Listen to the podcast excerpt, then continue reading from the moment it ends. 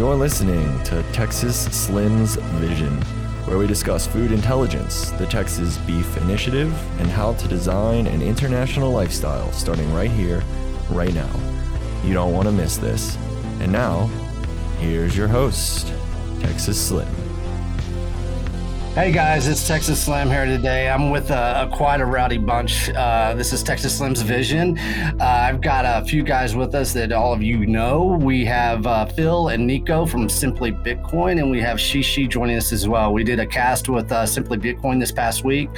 We brought a lot of uh, good intelligence. We didn't have enough time. We said, "Hey, let's break out and let's bring some new stuff to the table.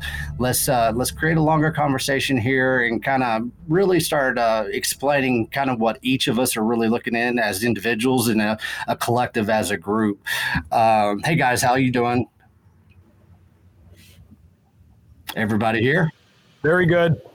Super good. Okay. All right, we're yeah, live. Yeah, we, we just did not all want to step on each yeah. other. No, that's all right. Everybody, everybody, chatter. We're not going to do. We're not going to do any edits on this. We're going to go live. We're going to do this stream, and we're going to stream it. So, how's everybody doing today?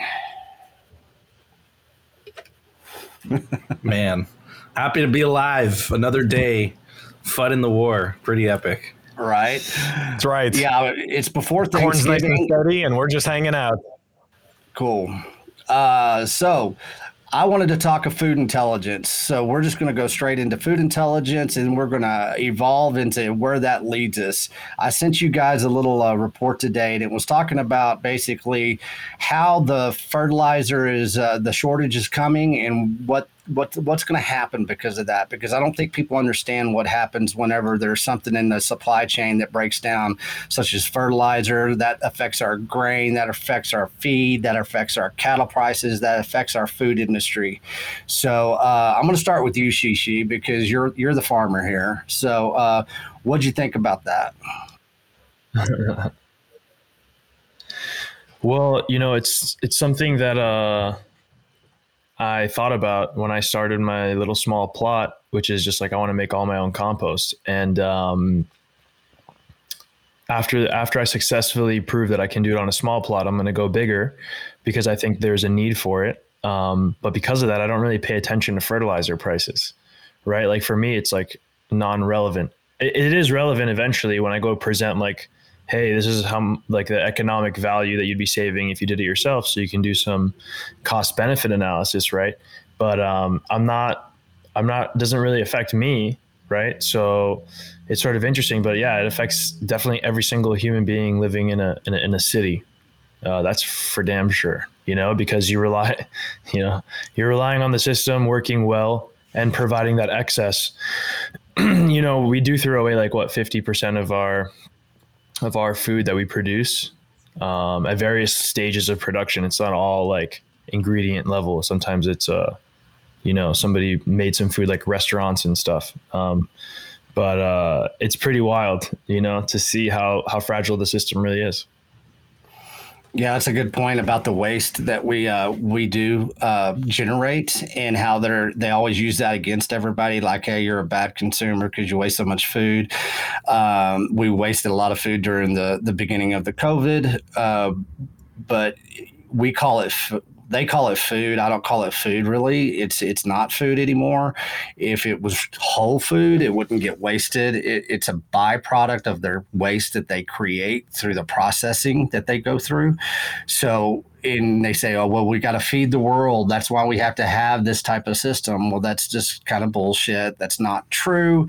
And a lot of food that gets wasted is is byproduct waste. Um, I sent you a, a website today, and Phil, you you looked at that, and it's called littlesis.org and it's a tracking system of a lot of uh, food industries uh, ceos a lot of different people how are you going to use that tool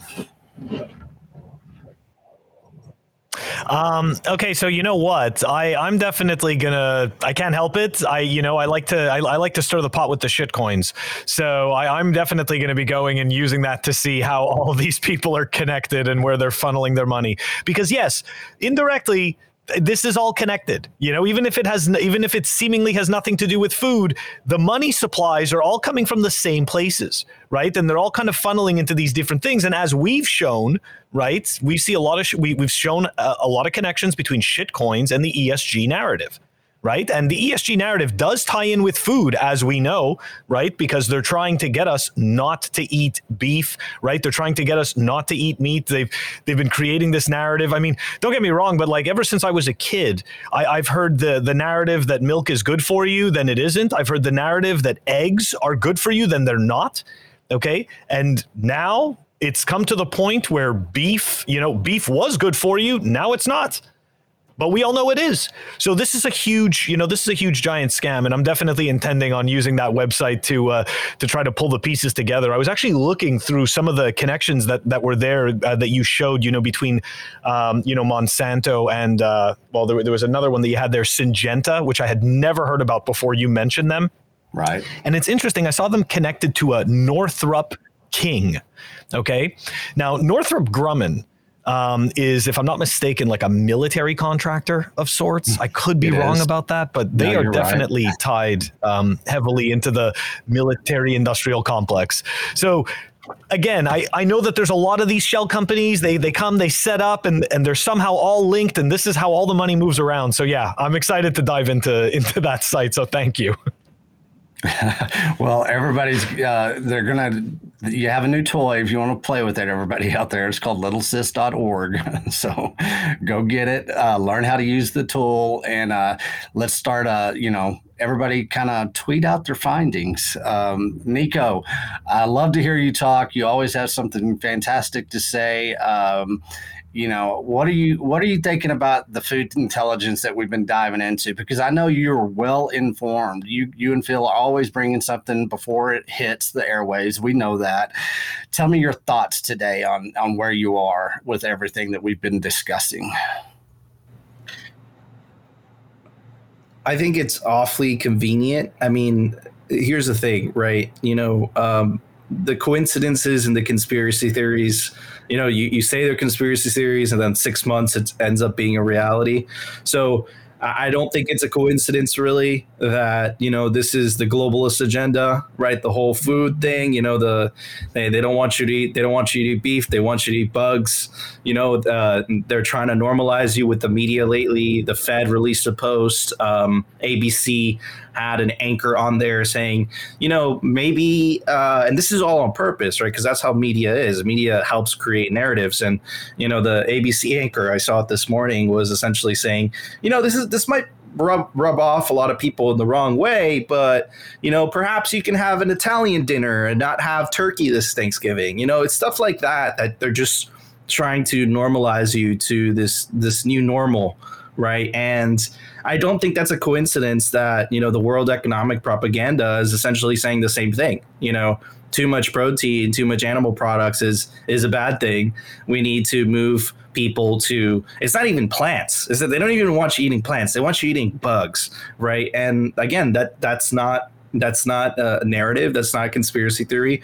That is stuff that they've released. You know this is this is articles that they've released themselves. Now it's funny because the elites, you know, the people at the top, do do I think that ABC anchor is only eating bugs or, or, or, is expected to eat bugs? Do I think that Bill Gates is only expected to eat bugs? No. But of course, you know, they us peasants are, you know, expected to do so. We're expected to get used to this new normal, right? So I think it's all part of you know, I, I think it's all part of this plan that they have. Um, I, I think that this whole economic slash COVID crisis that we're experiencing, I think it's all, in, a way, it's all kind of planned out. Um, to uh, many people have called it by different names right? It's it's uh you know it's destruction of the economy on purpose right? So that they could you know centralize more and more power. So um d- does it surprise me what you're telling me? Not at all. Um i heard a little bit on on the grapevines but obviously you're a lot more well versed on it um because this is your field. But uh but yeah i mean it, listen uh it, you know, get emergency food, especially if you live in a big city. I know I already did, right? Um, but I, I think it's going to get a whole lot worse. And I think this is just one aspect of it. I'm talking about in general, the whole thing. I think it's going to get a whole lot worse before it gets better. These people are not going to hand over the keys lightly. Can, can I can I ask you guys a question though? Can I ask you guys Yeah, a question? ahead. Why Sure. the why the fuck does Bill Gates and Mark Zuckerberg both look so fucking creepy? They just like they just give me the just look at them. They just Because, give me- because they they're lizard people. That- that- that's why. They, they, what was Hillary it? Clinton. Those three uh, together in a room would just make me. I would. I wouldn't be able to sit there. I would just like throw up. I would start seizuring probably from just how grotesque. you know? It's just too much bad energy, dude. Yeah. Like that, that's what it is. It's just it's so much like it's just so much negative energy. You're like, you know what? I don't need this. it, it really changed their physiology somehow to all look like a reptile or some shit. Like I don't know that, that to me it's fucking wild. Like they just look evil. I don't know if I was gonna make like a evil like movie characters, you know, like I maybe just use their faces because it's just so perfect, you know. I, I think Alex Jones said it best. They're demons, right? Just they're demons. You know, that's what it is. And, and I'm not like I, I, I would have saw that guy as a crazy person like two or three years ago. I was like, that guy is a nut job. He has no idea what he's talking about. But right now, Well, being from Miami, well, being from Miami, we just need to go to Little Haiti and we're good.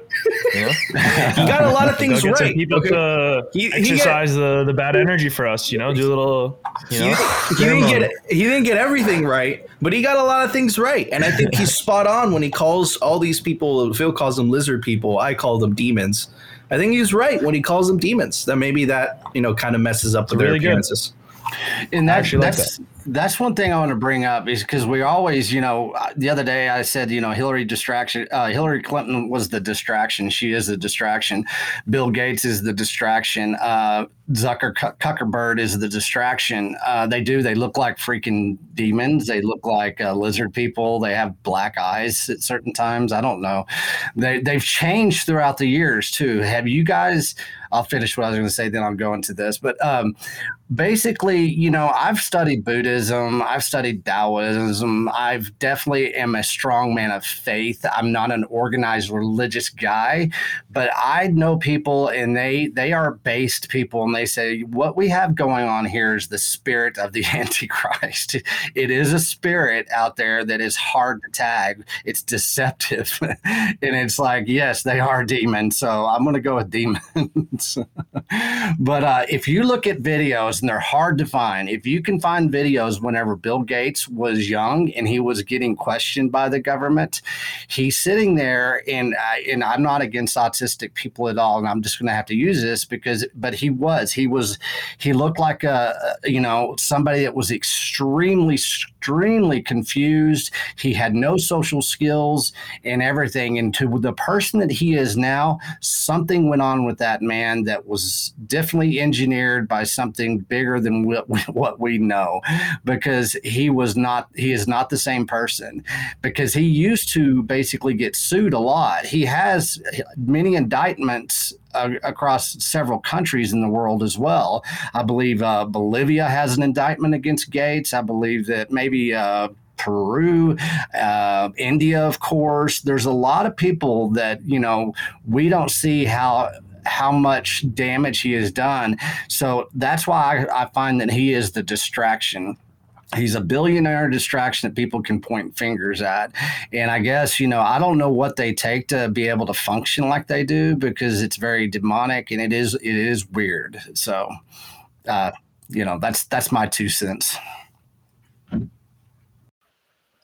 You know, it's interesting because uh, right when they started the Bill and Melinda Gates Foundation have it be so public, I used to, you know, I was pretty young and I was like, wow, like, would be cool to like work for them. You know, you're working for the most like powerful, like, you know, non for profit in the world.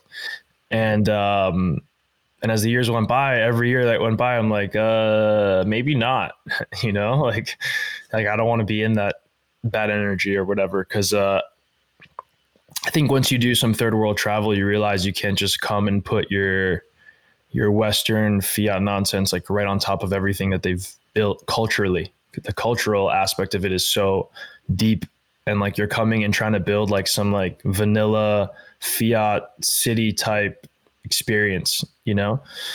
And uh, I think when people are so used to fighting for their lives, like they don't want that. They don't, they want to choose everything to customize like their own lives, you know and um that's why everyone's so wary of governments like in those areas and like it's hard to like actually ever trust governments for them like it's it's fucking wild and um it's interesting to see like which normies still trust government so I like sometimes I'll go like on my uh, Instagram, which is just normie land for me, and um, I put a poll yesterday. I was like, "Oh, do you still trust your government? Like, do you have faith in your government?" And I know people from all around the world, like, so it was just interesting to see that, and you can see like who votes what, and it was like the most stark poll I've done. It was like seventy something percent don't trust the government, and the few people that did were like very wealthy, you know, individuals. So, you know, it. uh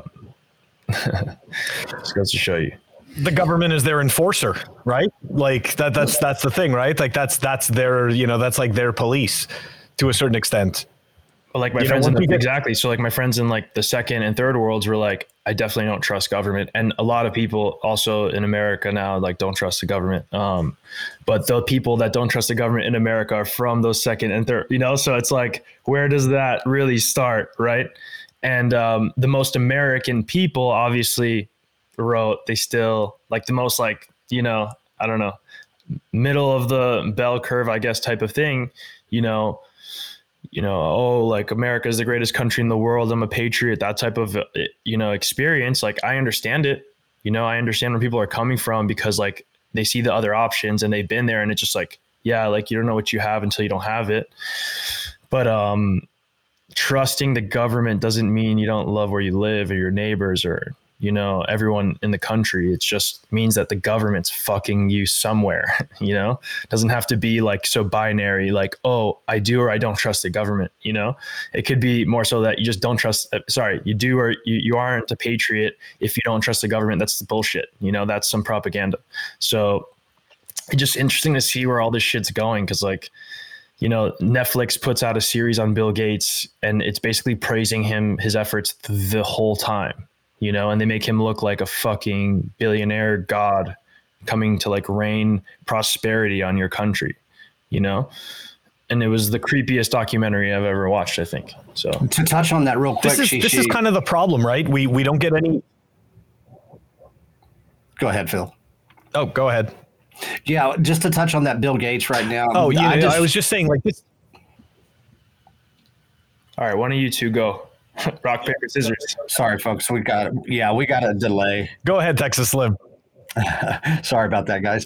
Uh, yeah, what we've got here, you just brought up Bill Gates and uh, Netflix, and uh, I just released a report, and I can share it back to you guys on Twitter a little bit later. But there's a report that over three hundred million dollars by the Gates shell companies and other people were basically donated to all the media companies during COVID. Basically they hid their money to and they gave all the media companies over 300 something million dollars. If you still think that any of the news media any type of uh, entertainment platform is still uh, in the middle and is not biased then you know I, bless your heart because they're bought and paid for there's proof there's no denied it anymore and so you go ahead and you watch your little whatever it is, your Hulu or anything that you need to watch and think that it's valid. Or if you watch the news anymore, the mainstream media, you just keep on being a rent seeker and, and enjoy yourself because they're going to lead you down a line that you're going to basically uh, be captured by them mentally and emotionally. And so I just, I had to, I had to say that because I'll, I'll re release that report it's a fascinating report. So you'll love it, Phil. And I'll let you take over here, Phil.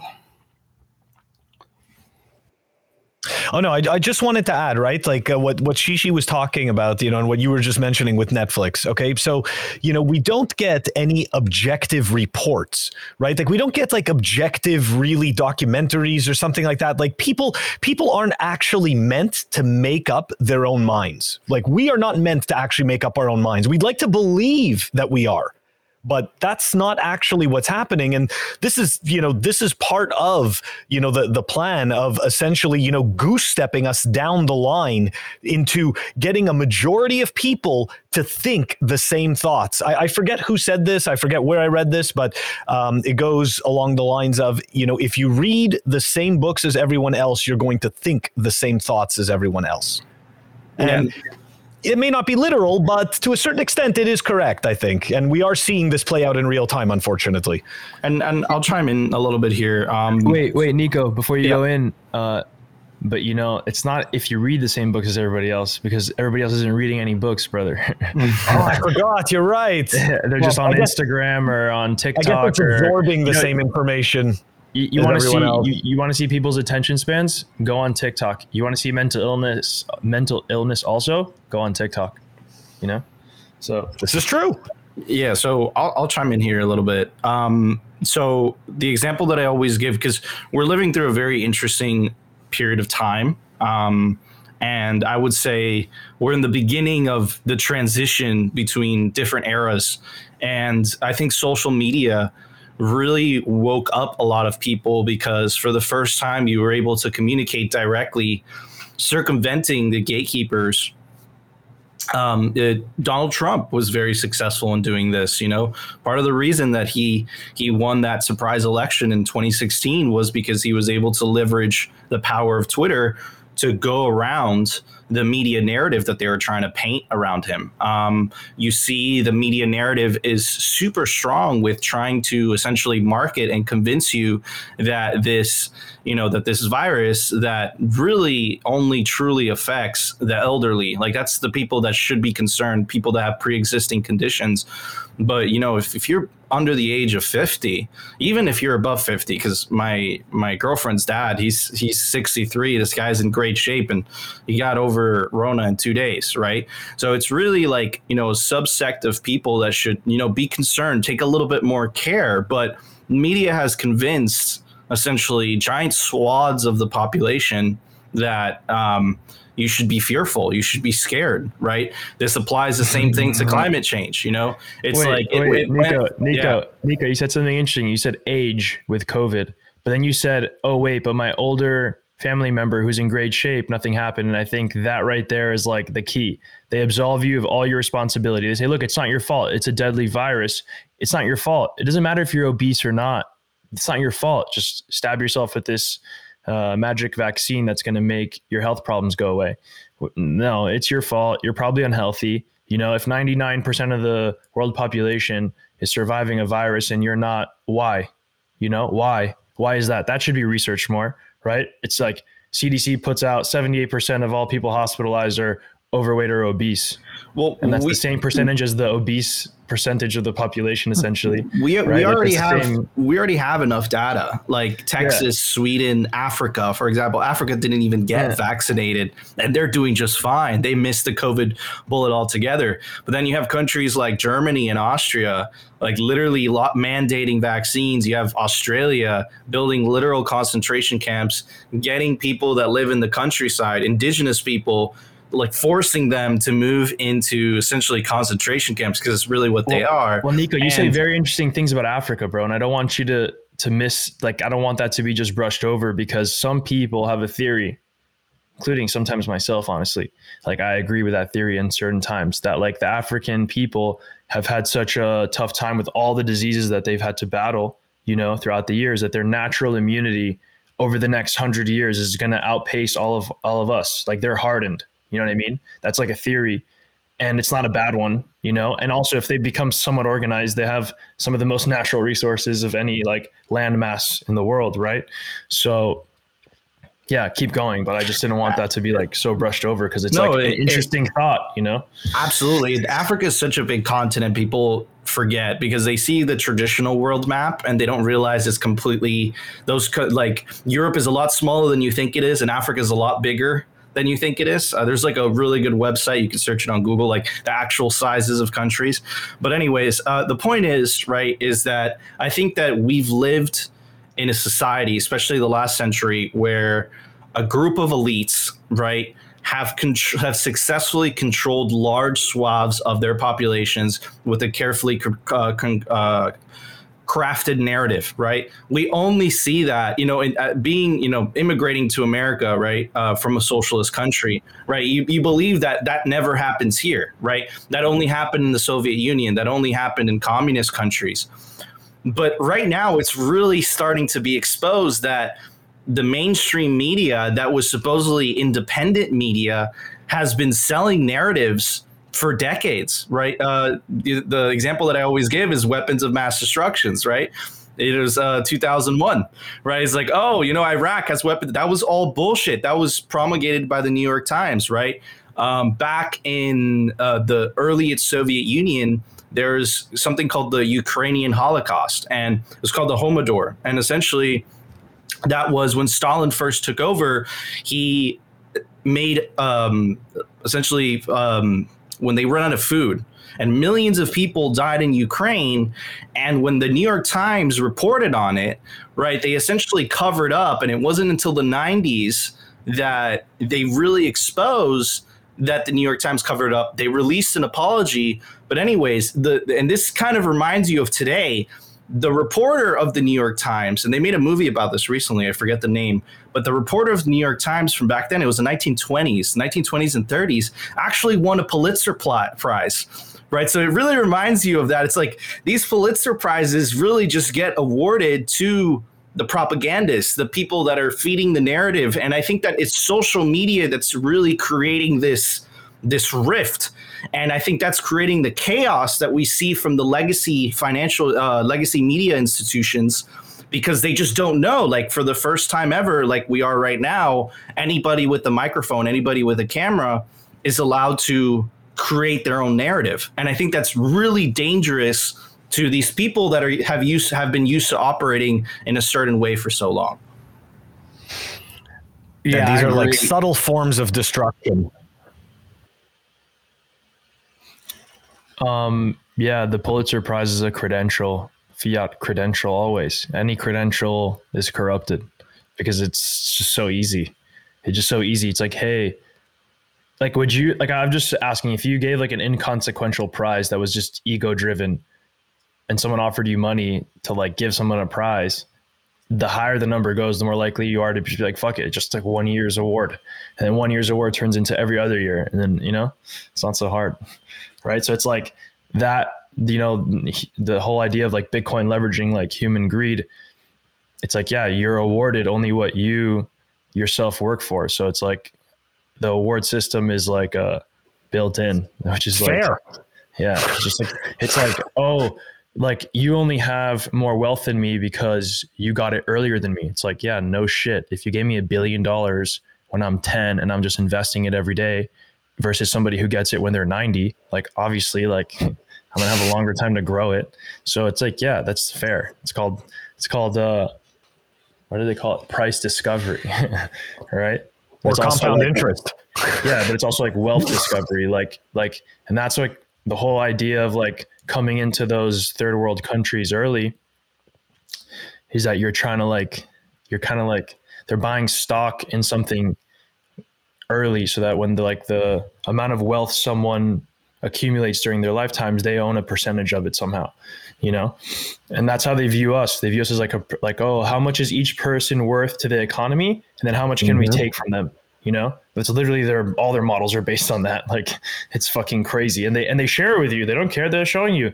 They go yeah like uh, covid it cost this much to the economy because it's that many people or whatever and like they, they do it all based on like farming. It's like it's like literally the same way that farmers look at their crops you know? And it's fucking weird. It it's is weird, weird. to look at life in just that scope right? We're just numbers. Like that's what your life is worth just a number. No dude it's like worth more than that. It's like right you use the word priceless you know? And there's certain things that are just being taken away from us that uh you know it makes you appreciate that life's not just a number Absolutely. And so the name of the guy, by the way, for anyone who's listening and wants to know, his name is Walter Duranty. And um, he essentially was responsible in the 1930s. I just looked it up for essentially selling a narrative to the American people that the communist system was a working system and it wasn't responsible for millions of deaths in the Soviet Union. And it wasn't until an independent British reporter actually went to the Ukraine and actually snuck in there. He was assassinated by Stalin later. There's a really good movie. It's called Mr. Jones for anybody who wants to watch it. it tells the whole story. And it wasn't until essentially somebody released the truth that and still the New York Times didn't admit to any of this until the 90s. So that was like what 60 years, you know. So and I, the reason I'm saying this is I just want to make the analogy of till today, right? So everyone takes all the legacy media sources as like verbatim. This is true. This is this is a fact, right? The example with Bill Gates and Netflix. Disney released a special on Fauci, right? Just because these giant media corporations Is- are wait. Is Yeah. that is that is that a fact? fact, fact. Like Disney Disney released it. Wow, you, can, you can go to Disney Plus and you can watch a Fauci documentary. It's on Nat Geo, which Disney acquired, and it'll make you want to throw up. And it's funny because if you go to Metacritic, where the people review, because you know I used to the, how movie critics used to operate, right? Where it's a movie critic would give you the review of the movie, but now that you have the advent of the internet, you have millions of people, essentially the free market, rating the movie themselves. The actual review is like one or two, and then the critic review is like 10. So it's like you see the elites, the narrative that they want you to swallow versus the people, and they're telling you the truth, right? But I, I think that the internet really, really messed up the game for them and i think that they're trying like a like a drowning person they're trying to like stay on top of it what like at, at all means like they don't care censorship propaganda, whatever. But I suspect, right? And again, this is a big prediction, this is speculation, but I suspect that when this is all over, a lot of people are going to be in trouble. A lot of legacy media careers are going to be completely over. It's done. I, I don't think, for example, CNN or any of those, I, I don't call them mainstream media anymore because they're not. Every day, less and less people really believe in them the mainstream media is us. It's the people. It's the people that are able to communicate directly with each other right? They're the corporate legacy uh, corporate medi- uh, legacy government media. That's the real name that you should be calling these people because that's what they are right? And every day more people wake up. So i really hope they keep on lying at the rate that they're lying because that really just helps us and it really just helps people wake up more you know so let's see how this all turns out but if history's a teacher history will not be kind to these people it's not even us it's just history and just when the, when all the dust settles it ends up being us, but yeah. You talk about uh, Bill Gates and everything. Well, he's he's now uh, you know he's been proposing for a long time. We were talking about Africa. You know they want to start monocropping in Africa now. That's their big plan to you know help with starvation. And as they're monocropping in Africa in destroying the soil in Africa, then you brought it up earlier, Nico, that we'll, we'll be growing food that it's not even we don't even use soil anymore. And so, if you want to look at it in the big picture, watch Bill Gates, watch Africa, their movements on Africa, and watch our agricultural world in the United States. It's also easy to see if you build that algorithm and you can look at their their wordings, their signals. They're, they're, they paint a picture that is very easy to see if you know what to look for. That's super interesting. You said that, uh, Slim, because uh, when I was looking into Africa, I was like, all right, what's their main issue? So I'm traveling around, going to all different types of countries, asking people, doing some research, reading like all the historical studies on issues there. And um, it's actually the ability to store water for when there's no rain. So like that's like the number one thing in inhibiting uh, families in sub-Saharan Africa from uh, venturing out of the vicious poverty cycle, which for them ends up in death, right? Like early death, um, and just like famine and starvation, right? And it's not because they don't grow enough food; it's just the idea of water storage. So when you centralize that food supply, what you're actually doing is not really helping them, but you're like siphoning off profits for a future city that you're going to build, you know? And as cities get built out over there, you know, there's going to be someone to profit from them. But like the main thing actually is just water storage. So they're going to ruin their soil when they could just like easily, you know, if somebody wanted to really like do something in Africa, it would be like help them store water so that when they don't go bust. Because the whole idea of like, it's weird. You go over there, you know, and you see what you read and what you see. Everyone lauds these like central, centrally planned interventions. It's weird. Like why?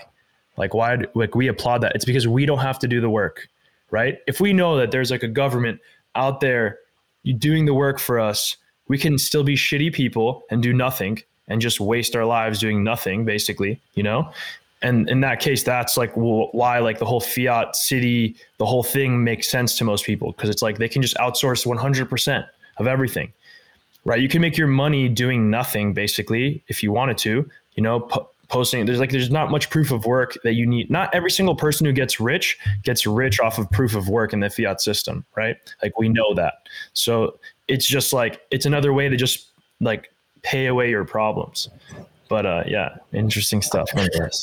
It's you know what for in, in terms of the uh, in terms of monocropping, right? If we take a look at the disadvantages of it, right? You you you can kind of see why, at least for me, anyways, from the tinfoil hat perspective, I, I could see why that this narrative is being pushed as something to do out there because it damages the soil quality, right? It it forces you to use more fertilizers. It it, it as a result, you also end up using pest, you know, more pesticides, herbicides. Like it's like, who's this benefiting, right? Like, let's zoom out. Let's let's zoom out and take a look. Like, I know that it definitely, I'm sure that in some way it benefits Monsanto. You know, like I'm sure that somehow they're involved in that. You know, like uh, there's, you know, there's all those. There's also, um, uh, what's it called? Um, there's the Miracle-Gro company, which again, I'm not bashing them or anything like that, but they are one of you know one of the biggest suppliers of fertilizer and and, and all you know the um, uh, what's it called um, all the different types of uh, of soil, right? So growth mediums. That's it. The growth medium. So that's the industrial sludge version, though. It, there you go. Exactly. Yeah. Like I don't know anyone who who would like intentionally use that stuff. You know what I mean? Right? But yeah, but like, it gets marketed everywhere. You know? Yeah but, yeah, but you saw you saw now what's happening. Like the pendulum swings back, and when we swing back, it swings back hard. You know, they're supposedly taking Roundup off of shelves finally, off of uh, in Lowe's finally. and Home Depot. You know, you know what that is, dude. You walk into Lowe's and Home Depot, and the amount of shelf space they had at one point was like, dude, like you whoa, and you see people, everyone putting it in their carts. You're like, dude, these people are literally taking this home to poison themselves. This is amazing. And they're paying for it. It's not the fucking dude, they have to pay for it. They have to go, they have to get it, they have to spray it. They have to, there's they have to proof of work themselves to death. It's like they're working for for to be a your slave. You're slave. You don't even know what you're doing anymore. Nobody ever took care of plants with poison in history. Nobody, dude. I'm talking nobody. Like I can't find it in one history book where they're like, you know what, dude, this shit. Let's. We know it's it's yeah, it's not the best, but let's do it. No, they're like, what's the best way to grow food to have? Because dude, soil is resilience, dude, right? And like they're they're talking about climate change when we should be talking about just resilience in general to anything that can happen, right? And so like they they give you these models. They say, hey, fucking oh, it's a one in one hundred year flood it can only happen once every 100 years. That's what they tell you. That's what they feed you. But the actual statistic says it can happen 1% chance every year. That's very different than a 1 in 100, 1 in 200. And these fucking idiots only plan for a 1%. Dude, a 1% failure rate every year is really fucking bad. Like, it's really fucking bad in certain scenarios. New Orleans with their dams, you know, uh, you know, there, there's just so many of these, like cer- certain bridges, certain the the way we build certain buildings. You know, like uh, my friend uh, lived in that building in Miami Beach that collapsed. You know, um, and you just see the whole fiat world crumbling like that. It's just fucking crazy. Like, wow.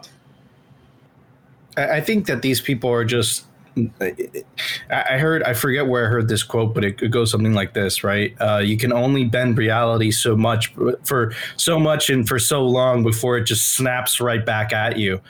And um, oh man, I, who said that quote? Is an amazing quote. But the point is, is that I think that these people, this, you see it, you see it in their eyes. Like this isn't just speculation. We were talking about this earlier. You see it in Zuckerberg's eyes. You see it in Bill Gates' eyes they're they're literally they like they're lifeless. Their eyes are lifeless, right? It's really what they are, and and I really think that comes from playing God. These people are playing God, you know, and and and, and you see it, right? You you see it by the the the decisions that they make, the decisions that they don't want us to know, right? Because they're like, we don't want them to know, which inherently tells me that they know that they're deci- they're not ethical decisions, right? So I really think it stems from this. I, I really think that you know, and, and Slim, you were you you touched upon this earlier, right? Um, so I am spiritual myself also, and I, I'm not a big fan of organized religions either. But I, I really think that the world right now is experiencing a world war between good and evil. Like I really think that's what this is right? And the the you know the the globalists the people like these people are just the fiat system and the cantillon effect has convinced these people that they're absolute geniuses that you know their their methods of accumulating wealth are completely kosher they're amazing right? And it's give them a false sense of you know superiority and that i could do it better than you can do it for yourself. And i think that that's that's really like you know it's generalizing the huge issue but i think that a lot of the problems just stem from that simple idea or belief in themselves yeah, hundred percent. I it, it, and I I think in like visuals, and I like to try to paint a picture sometimes with my words. And what I you know I, I brought up source of the seed from the very beginning when I started writing, and I want people to visualize this. If you if you get to the source of the seed, look inside the seed. If that if that purity of that seed is corrupted at the very beginning of its time, as it's always been for thousands of years. Okay, if it is deceived, the source of the seed is deceived, then everything that follows that seed from then on out is deception deception in the plant, deception in the grain, deception in the processing, deception in the food product, deception in the consumption from animal to human, whatever it is, that path of that follows. Well, the reason the source of the seed has been deceived is because of false value. When did this start? Mostly that we know as our lifetimes, our generations was after 1971. We had to create false value in our monetary system like we had never done before. Everything that followed that false value of that false monetary system was based on deception. So if you look at it like that, and if you're able to visualize that, everything that that touches is going to have deception tied to it. What we as Bitcoiners, I think, see collectively is we start seeing truths. It is a protocol into truth that we haven't had access to before.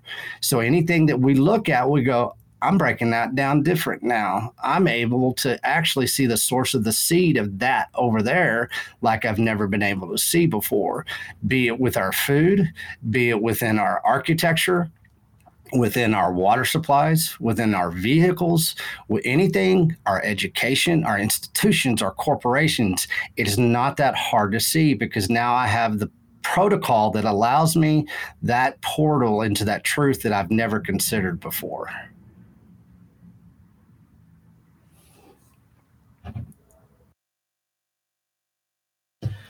You know, speaking of religion, I think uh, and Bitcoin, I actually uh, think like Bitcoin is is is very similar to the Jewish religion.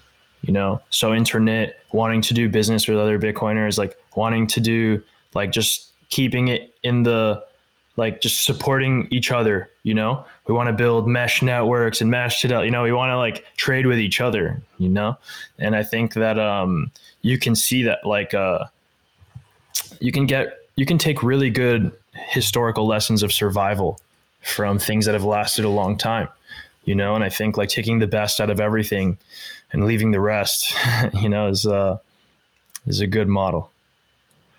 I'll, I'll take a i guess a similar or i guess similar but slightly different path. Um you know it, it Bitcoin, you know, in terms of like, and I hate to, I hate to talk about like religion and Bitcoin, um, but I, I do. I, am also, I'm, a, you know, spiritual person. You know, like I, I believe in something greater than myself. You know, I believe in something greater than ourselves. I believe we came from something, whatever that thing is. I don't need to, you know, imagine a physical being that looks like me or anything like that. I couldn't care less. Um, but what Bitcoin represents is that single truth that single truth at the core and bitcoin does it through mathematics. And that is like that that is the universal language. Um, you know, math, anyways, to me, anyways, and it's not, I'm sure to me, but smarter people than me, you know, math is the universal language of truth.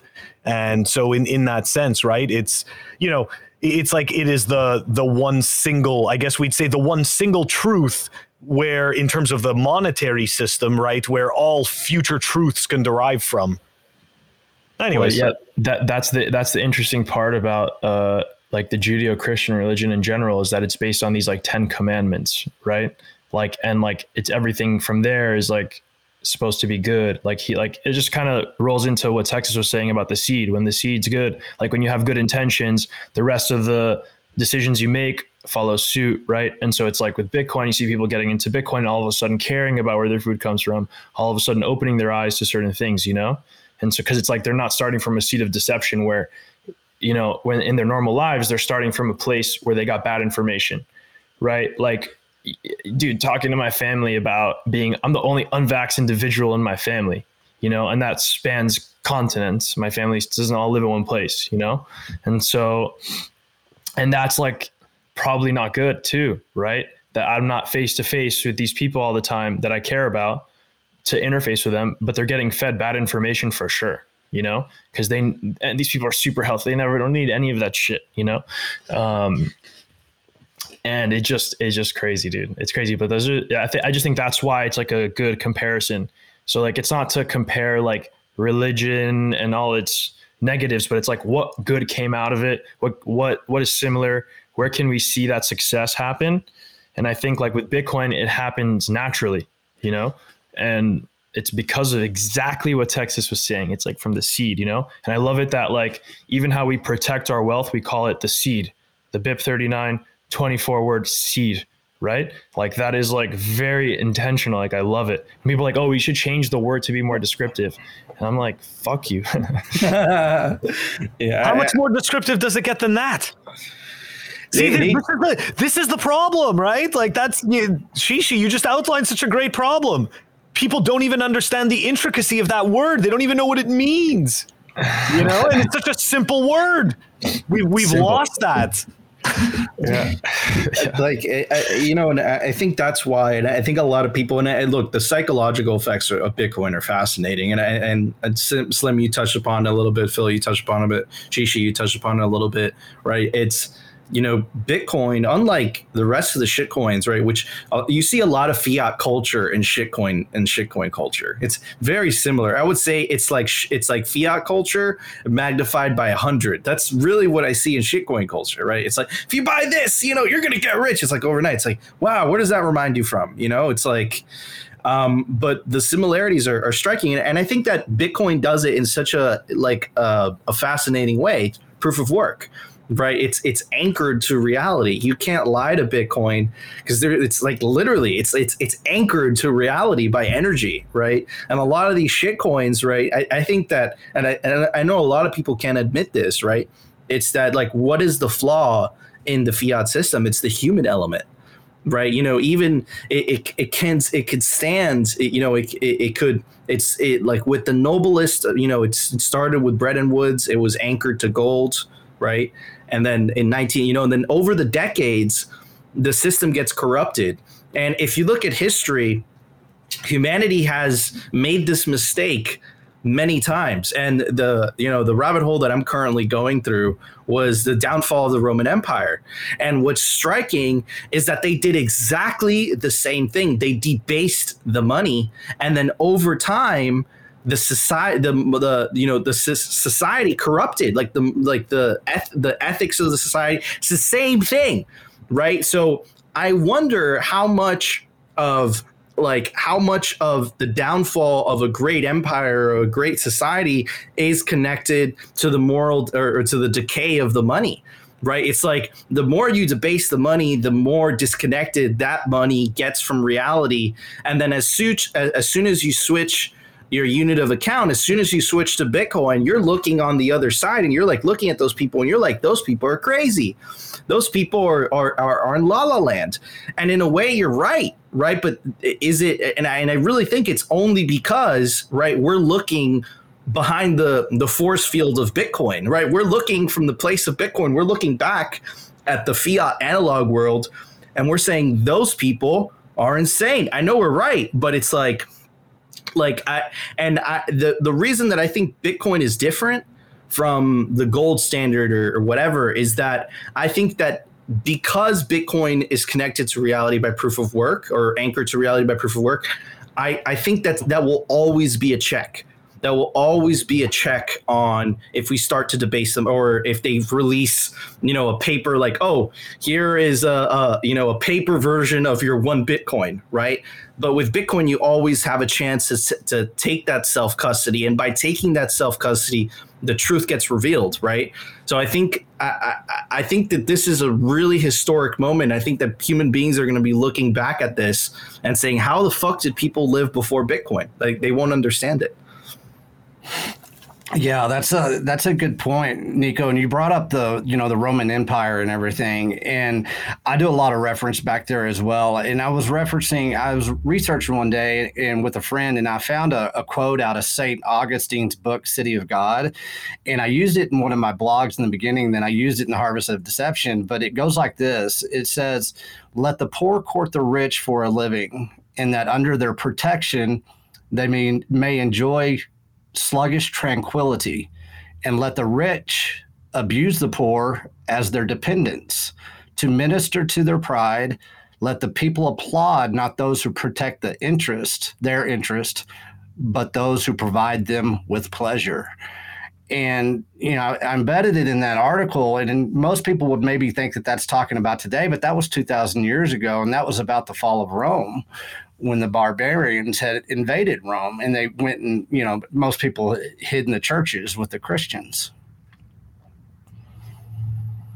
But looking at that, you look at our society today, how society is right now, and there's such a comparison that it just, it's, you know, crazy. I, I think that people, to add to your point, Slim, I think that people really don't understand how, like, they think that human beings are different because we have different technology and different whatever. But the human like the human the the reaction the morality it's exactly the same as it was 2000 years ago. Nothing has changed. The only thing that has changed is technology right? Whereas like why did we stop killing each other with wars right? Like why did you know national wars stop being a thing? It wasn't because we outgrew it morally.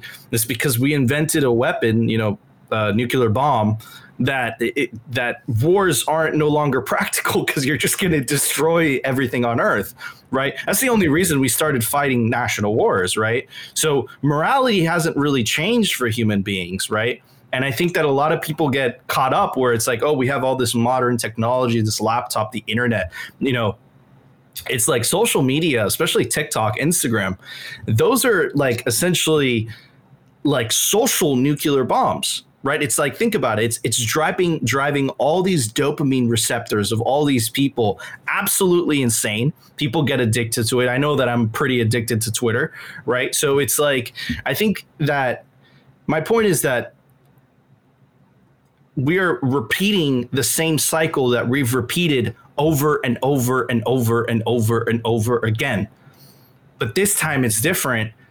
And i think this time is different because the money that we use, the base layer of the world that we are going to use, that I believe the world is going to use, will always be anchored to the truth because it's always going to be anchored to reality by proof of work. So it's going to be very difficult if we keep using Bitcoin to sway or to get far away from it, right? With the gold standard, you couldn't have made that argument because gold wasn't really easy to store, right? If I wanted to send you millions of dollars worth of gold, it wasn't very practical. I would have to put it in a you know in a in a safe and transport it you know but with bitcoin that changes everything. You know you could memorize 12 words and you could store billions of dollars in your mind right? It really changes the game for the individual right? So i'm super i know that we're going through some dark times but i'm i've never been so bullish on the future. Well you said something super interesting about gold right? Um well obviously over the past 50 years or whatever if you put your family on a gold standard, you won. You know what I mean?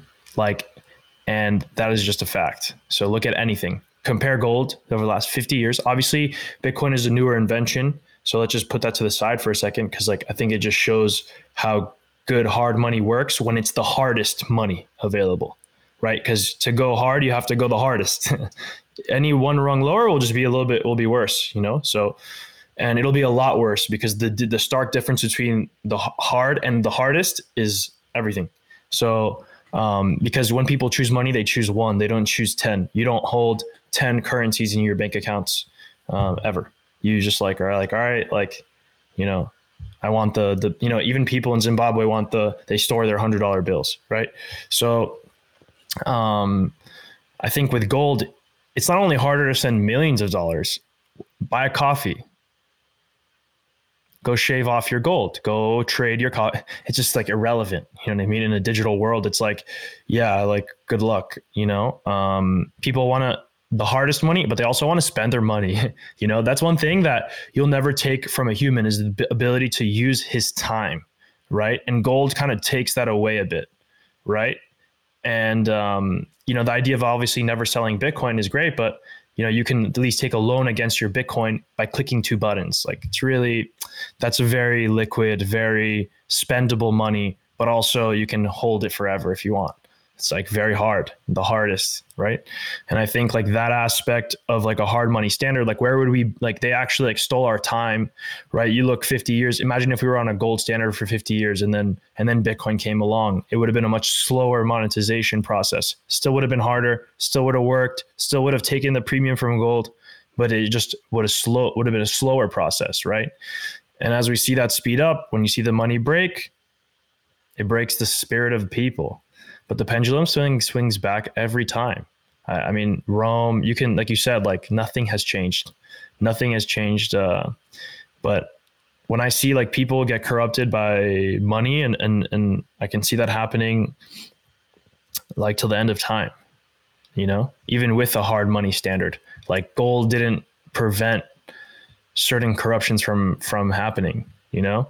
Um, and I think that'll be forever. It's just like human experience is funny like that. Yeah, that's a it's, it's so true.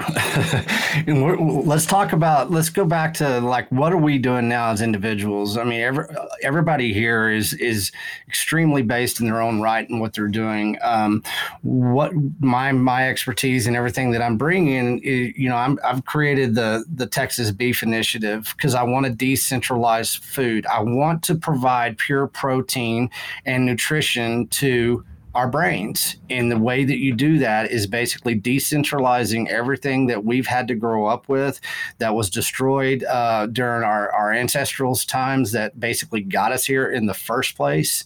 It's a tall order, but I, I look at, you know, the T- Texas Beef Initiative. I, ca- you know, I focus on cattle. I focus on cattle because I'm in Texas. We have the most cattle in the United States per state. And so it's the thing that I should, you know, sh- I should do. You know, there's people out there that that need to do the Florida Fish Initiative or whatever it is. It's about nutrition to our brains. And you somebody brought up earlier about, you know, what the newspapers are saying right now as far as, you know, Thanksgiving and how they're really spinning that. I saw something the other day like the St. Louis Fed said that uh, you know, you should buy a tofur tofurkey instead of a real turkey because it's cheaper. I mean, the marketing plan is hitting hard. And I looked at the local newspaper today just to see Sure enough, the local newspaper, well, it's owned by USA Today. So everybody across the United States that basically is owned by the US Today through a shell company got to see that you shouldn't be eating what we've been eating up now. We have to decentralize our food in a way that nobody's thought about really. And if they have, it's kind of been on the fringe or whatever. It's been, you know, maybe even based around conspiracy or preppers or all that kind of stuff. But I'm here to tell people, and and I want to, people to understand this shit is coming, and they're going to take your nutrition away from you. I think it was on Cedric's uh, pod, podcast, the Bitcoin Matrix we're going to have a short term food supply shortage. It's coming, it's happening, it's going to play out. Don't know how bad. Each city is going to be different across the United States. But the long term plan and goal is to, to, to do a nutritional shortage, starvation that is a drip approach that will affect our strength, our power, our mental abilities to be the best that we can.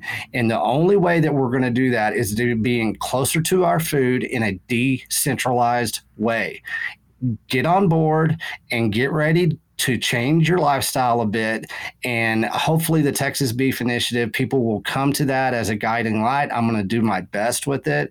And, you know, what are you guys' thoughts on, on how you're living, how you're going to move forward with your food supplies? You know, what do we need to discuss more that I'm not bringing to the table? Because I think I've brought a lot of awareness. And I want everybody to, you know, chime in and, you know, you know, lead to the conversation that it benefits all of us. I'll just jump in really quick. Um, I have some quick fire thoughts on on this. Uh, I think it's the same thing with the money. When you put your family on a hard money standard, you get the benefits of that. When you put your family on a uh, verified food standard, you get the benefits of that. And the consequences of your food are dire. Literally, you know, it's a difference between getting cancer and not. It's a difference between living longer, healthier, and not and um, it's about maximizing your potential. You know, Bitcoin's about maximizing your potential. Food is about maximizing your potential, and that's why I love the word maximalist. You know, and it's like a food like it, you'll just see the difference you know? It's all proof of work right? If you don't want to do it that's fine. But the family that does do it is going to see the benefits you know? Their kids are going to be much healthier. Their kids are going to be much stronger you know you know, um, uh, one of the great quarterbacks, Steve McNair, they used to call him country strong because he could bench 200 and something pounds without ever having touched a weight before. They kept putting more weight and he was laughing at them. You know, he's like, I do this on the farm, you know, and uh, it's just different, you know, like you're just built different. And like, I wish I grew up that way. But because I'm, I haven't, I've seen the stark difference. Like I want it, like I don't want anything else. But yeah, it's like put your put your family on on hard all the way, all the way down. So I have a, I have a question for you, Texas, because I think uh, Shishi had a hell of a hell of a, a thing. So we're going through essentially the revolution of money, right? You know, we're living through it. Bitcoin this, Bitcoin that. How I, I, see it like I see it in and again I'm not involved, but I the writings on the wall I see localism rise very quickly after that. And I see that, especially, I see people, you know, just buying local. And it's just this, this giant industrial farm system that we have now. I see that shrinking over time. I think it's already reached its height. I see that just retracting. Maybe I'm talking shit. Maybe I'm looking at it from the Bitcoin lens, but what do you think, Texas? No, I think you're right. I think it's hard to see through the fog and through the the bullshit, basically, to use a good word for it. But um, actually, I think that let's give an example of where I am. You know, small town Texas. For me, you know, we right now most of our produce comes from hundreds of miles away. That's that's not what it used to be. It used to come within a 60 mile radius and it was it was easy it was done collectively and it was a, it was a localization that was actually at the time it probably felt that it was a big distance. What the globalists in the global food group is doing right now and i want everybody to really understand that they're not as powerful as everybody think they are because they're only they have to rely on us. They have to rely on manipulation. And what they're doing is basically they're desperate because they are doing a food supply reset for a reason is because they know they cannot profit off the sludge they've been feeding us that has got us to where we are from being medical metabolically bankrupt basically as a nation so they're they're going all out. I mean, they're going to do this, but I see a lot of people, especially this is why we have to sp- start it in the Bitcoin world. We have to bring the people that are already doing the decentralized food because there's tons of it out there. Where I am in my part of Texas, they they already have collectives. They already have food organizations. They already have food shed operations.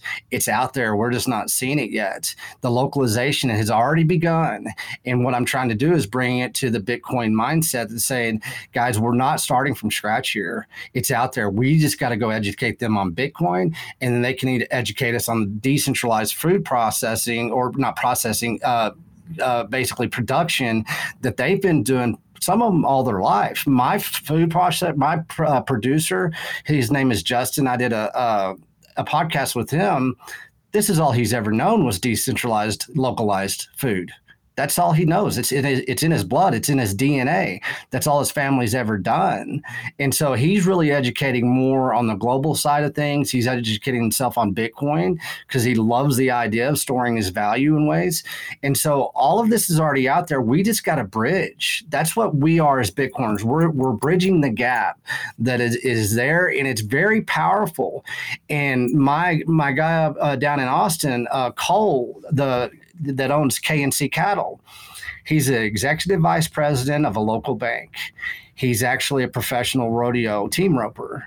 He has the first cattle company in the state of Texas that is accepting Bitcoin. Well, guess what? He's building a mesh micro processing station out there in central Texas to where he can process 250 cattle a week. And there's probably 20 people in line wanting to know how to build these processing plants in the state of Texas. My next month is going to be educating people on how we're going to do it, how this is moving forward. You want to talk about localized power. You want to talk about, okay, look over here. This is your beacon now. Point your compass right here. You don't have to eat beef. But look how we're doing processing plants in the state of Texas, getting away from the four major processors that we're dependent on. That's a bottleneck to you getting pure nutrition to your brain. People focus their compass on this beacon.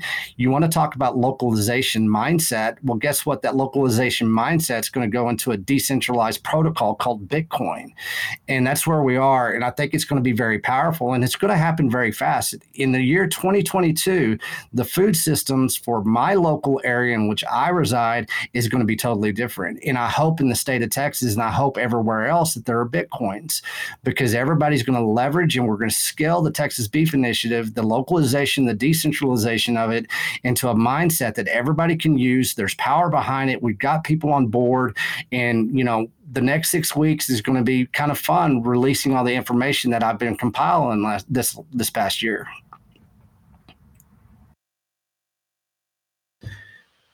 It's interesting you say that, Slim, that you're doing all that work because um, it seems to me that there's going to be a great shift of uh, economic power. Because, like, if you ask me, like, who should be the richest people in society in terms of proof of work? Like, who should those people be? Like, the people most wealthy produce. people. People like, no, just like, or, or, or should they be wealthy? Like, forget most wealthy, forget ranking anything, but just like, where should people put their money? And it's like, yeah, if everyone just starts looking for for these things, they're gonna if everyone starts looking for higher quality produce, that means there'll be a backlog of demand, meaning that there'll be more people wanting to enter the space. And just in general, like I don't see people wanting to eat sludge. I don't see people wanting to eat Tofurky. I don't even know what the fuck that is, you know? because even the fucking like Whole Foods plant-based people that I know, they're like that shit is cancer and I'm not eating that shit, you know? They're like in it for like whole, you know, like people who eat whole foods, regardless of what you're eating, that's the way, you know, like don't eat a fake turkey. That's fucking weird. You know, that's creepy actually. It's fucking creepy, whatever. So, mm-hmm. um, but yeah, I mean, I just see like, if like, what are you doing to make farmers rich essentially if you think they should be? right? Are you going to the supermarket or are you going straight to them? And that's always like the the age old question of like convenience, right? And it's like uh, I think uh, Russell Okung, right, the NFL player who like uh, was the first guy to take his salary in Bitcoin, um, and he quickly became like the highest paid player at his position because of the appreciation, right? It's fucking crazy. Um, yeah. And he uh, he said he tweeted out one time. He said, "I can't believe." how much convenience used to play in my uh, decisions on how I spent my money.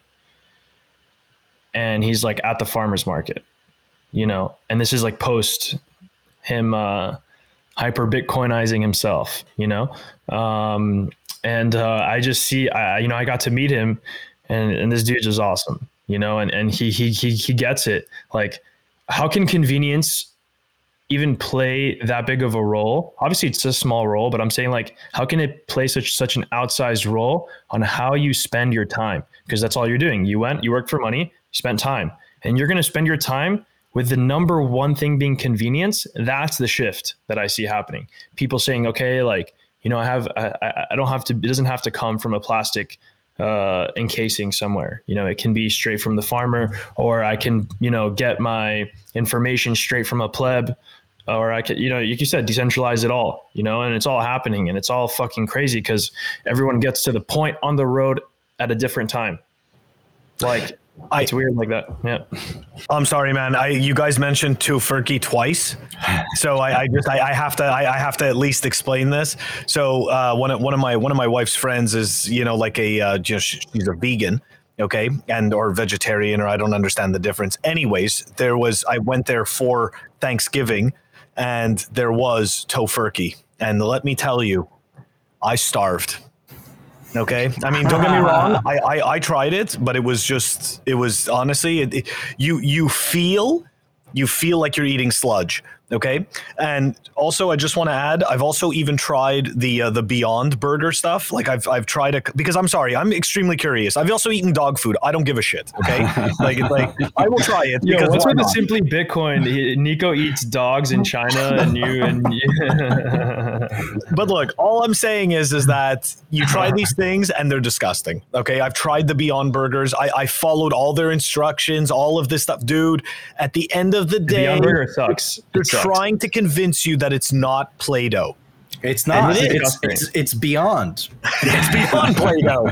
Yo, I didn't understand. I didn't understand. I tried it, the Beyond Burger, and never had it. Like I took one bite out of it, and I was like, that shit. Like I don't, I, dude. I even I'm telling you, I talk to people who are uh, plant based, and I'm like, I'm like, you eat veggie burgers, and they're like, yeah, we eat veggie burgers that we make at our house with like peas and like you know whole yeah. beans and like whole food shit.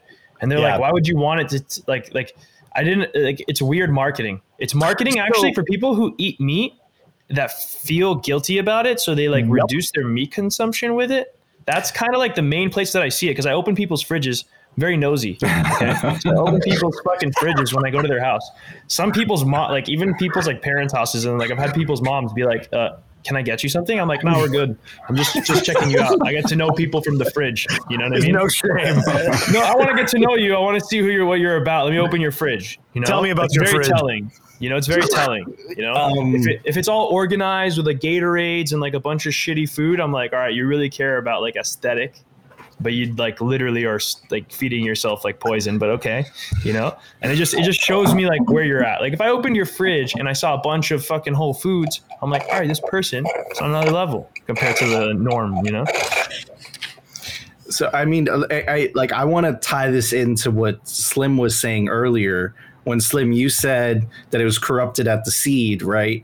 And if you think of the name beyond whatever beyond uh, the beyond the, burger like, beyond meat the name is already a lie. It's already starting you up with the lie right? It's it's it's like already teeing it up. It's a lie from the get-go. So it's exactly what you said and i think that's really going to stick with me what you said. Everything under that is going to be a lie as well right? So i don't think these companies would exist on a B, on a bitcoin standard. I think these companies exist as a result of a fucking fiat standard well, let me tell you where this is going with the Beyond Meat. Listen, because we're talking about you know fake meat based on what they call vegetable proteins and stuff from pea protein and soy protein and everything. Um, let's take this a step further that people really aren't understanding at this time.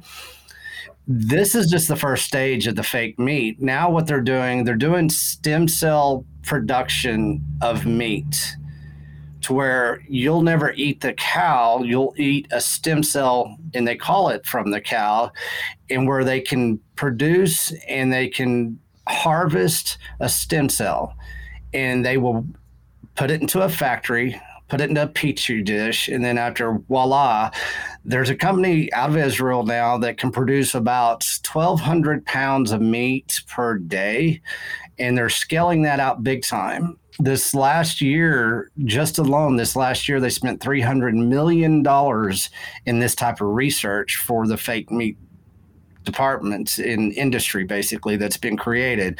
And guess who you know bill gates once again he owns at least nine or is invested in nine food companies that their agenda is to harvest stem cells or to use the beyond meat whatever they're calling it so the the the So Alex Jones was right. what's So that Alex Jones was right. So Alex Jones was right. They're harvesting Yeah, our. they're harvesting Yeah. stem cells. They've already done with chickens. They're done it with pork.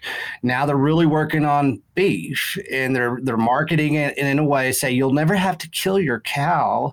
You'll just and they have a picture of a cow, and he's a pretty cow, and they'll say you know you'll just his stem cell you'll it'll save the planet. You know everything that they do, and but you know s- with harvesting a stem cell, you can do anything to that stem cell. You don't know what it is. Nanotechnology, biometrics, you know, there's stuff that, Yeah. that are going on. And of course, I've always said, and they are going to do that. They're going to digitize food in a way that we don't see yet. And that's the path. That's the roadmap. And here we go. That's another phase to it. Man, Uh, guys, I don't, I'm gonna share my my screen with you guys because I really want to show you this. Can you guys see this? Yeah. yeah. You see the Beyond Burger, right? Yeah. So let's scroll down on their on their on their very slick website. They give you the macros, right? Nutrition facts, who gives a shit. Now let's look for the ingredients. So not on the immediate. More recipes. No, I'm good. Thank you. Uh, view our ingredients. So it's all that you have to scroll, right? Yeah. Now let's click it. No. 404 page not found. Shouldn't the ingredients be at the top? Dude, right? if you're proud of them, if not, you but- 404 right? it. Exactly, but like, isn't that completely insane? They're showing all of this quote unquote healthy living, the grills, the veggies, everyone's smiling, and yet you can't even tell us what's in this crap. Bro, I went to it to go read off the ingredients for us, okay? Because it's because if it was just like a like a couple ingredients, okay, maybe you can get over it. But some of them are so bad, and now you can't even. They don't even show it to you on their fucking website. Well, that leads into What something very that? very fascinating and i'll just i'll just uh, follow you with that shishi guess what guys the food labeling laws just changed in the united states and nobody's paying attention to it because it was under the guise of covid now gmo is bioengineering. Guess what? If it's bioengineered they don't even have to put it on the package. All they have to do is put it on a put a barcode and you have to scan it with your phone and it takes you to a website that is longer than the terms and conditions of a facebook membership and so they're they're going to be able to hide everything that's in our food in a way that nobody's paying attention to because nobody reads the labels anyways. Guess what? The GRAS rule was just exercised by the FDA. They won a lawsuit, and now you can uh, add an additional thousand chemicals into your food moving forward as we're building a new fake commodity meat system. Put those three together, and you wonder where they're going with all this. Well, the the alcohol and tobacco industry has the same rule set around it, where they get exempt from putting. They, you know, you ever look on your beer for the ingredients? Like Right. they don't have to put the full list at all. They don't have to put anything. So it's like Everyone, everyone should see the movie Soylent Green. yeah. Everyone should see that movie. movie because Yeah. because that, that's going to be kind of really really telling it, that, it's it's totally scary stuff man it really is like the fact that they have to hide all of this i mean don't get me wrong what's what's kind of also interesting is that um and, and i'll tell you a difference okay so in Canada, right, you can get a bag of chips. And this sounds like it, it totally, it, it's going to sound like it, it doesn't matter, but it just goes to show how all of this is freaking marketing. None of this is about telling us what's what, okay? So go get a plain bag of Lays in Canada and go look at the ingredients and get a plain bag of Lays here, okay? In Canada, they will tell you it, it says like this it'll say on a plain bag of chips, it'll say specially selected potatoes and salt. Okay. Here, it's just potatoes and salt. They're not specially selected, they're just potatoes. Why? Like, I don't understand. Like, how did somebody imagine that they wasted that much money to figure out the difference between, you know, uh, of the consumers to figure out that over here, nobody gave a shit really what was in it. They could just tell them that it's potatoes and salt. But in Canada, you have to tell them that it's Yeah, that is specially selected potatoes. I'll tell you why. Because in 1992, when GMOs came out most of the world said no to it, and the United States said yes to it, we started eating GMO, and most of Canada, Europe said no, we're not going to do that. So you guys held back, and you had to use different ingredients. You had to use different type of uh, messaging and everything. Here in the United States, you can eat dog food and well taco bell you know it's dog food. People eat it they love it. And so you know they people don't in america they don't read the label. They don't really care. It tastes good. That's that's what you always i know it's bad for me but it tastes so good.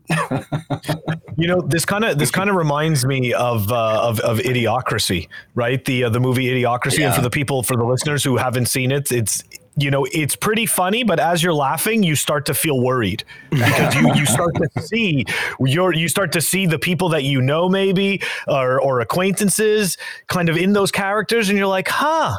We're not that far from that. And going back to something I think that Shishi said about poisoning, I think it was poisoning the crops or something like that. Yeah. But in in in idiocracy, that's exactly what they were doing. They they gave they gave the wa- they gave the plants Gatorade because that's what plants crave, right? And they don't even they don't even know why. And then he made the ridiculous notion that you should just give them water.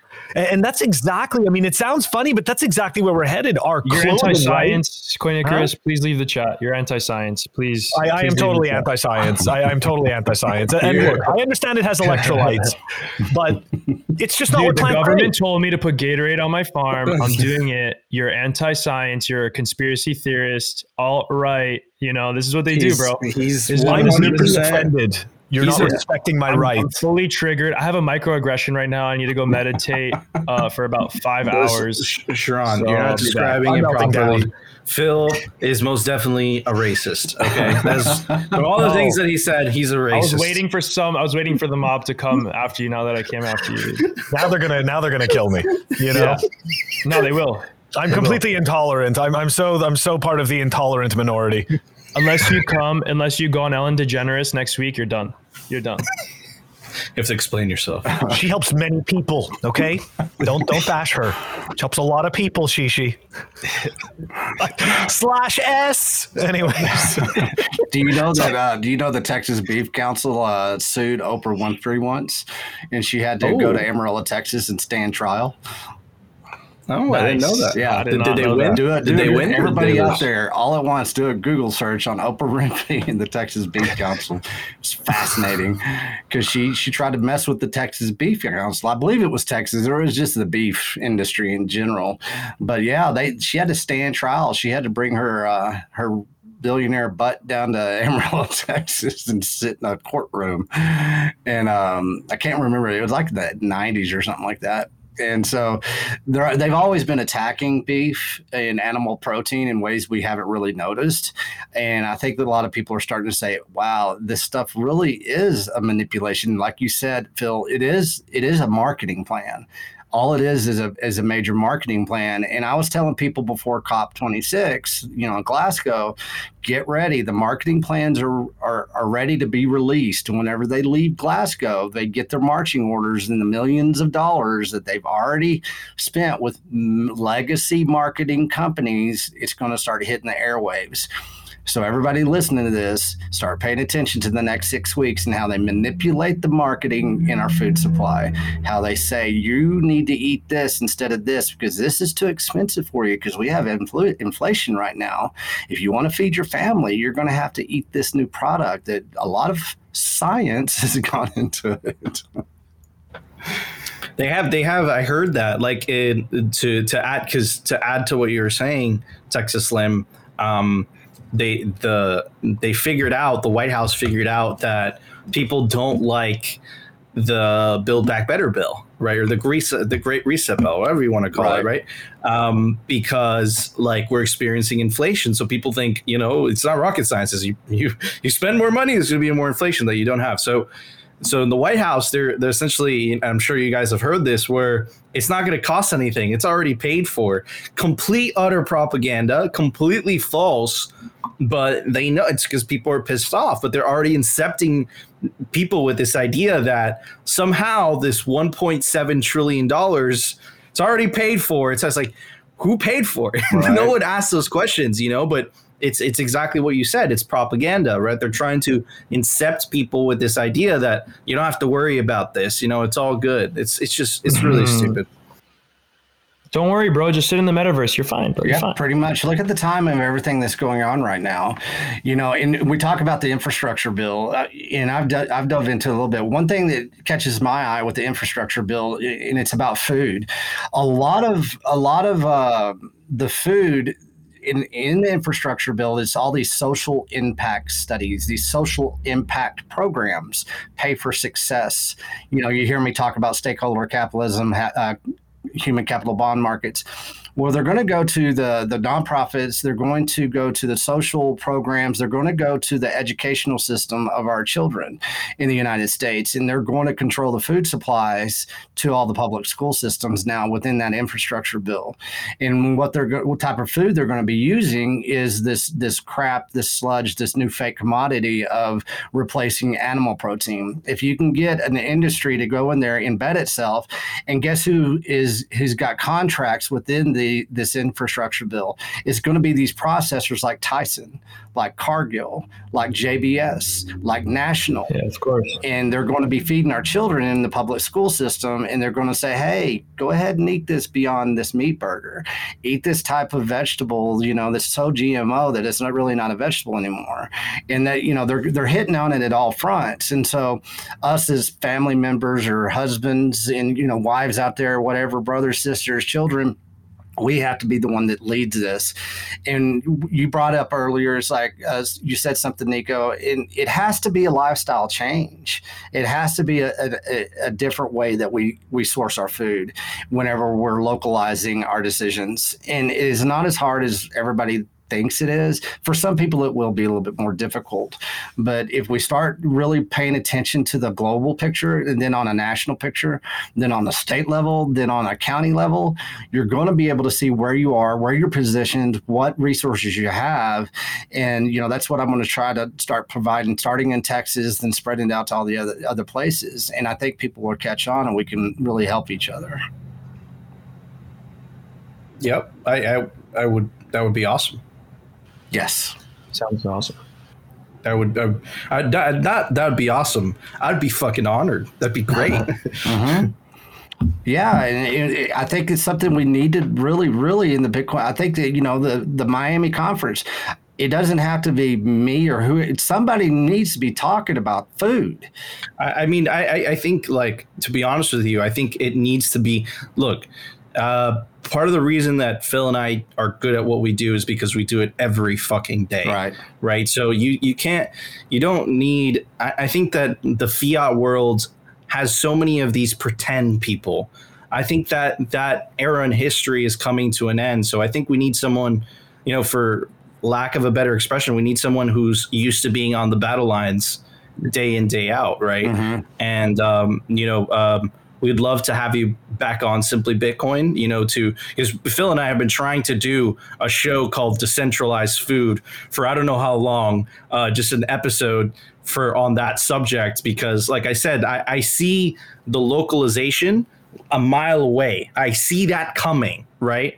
But just my my battle is another battle, right? Yeah. But I see it coming. So I think that getting sovereignty and um, Laser Huddle touches upon this on on Twitter a lot, right? And he's definitely gone down the Great Reset rabbit hole and all these things, Right. where he talks about um, sovereignty on every level, right? Opting out on every level, and I think that if you can't opt out on a food level.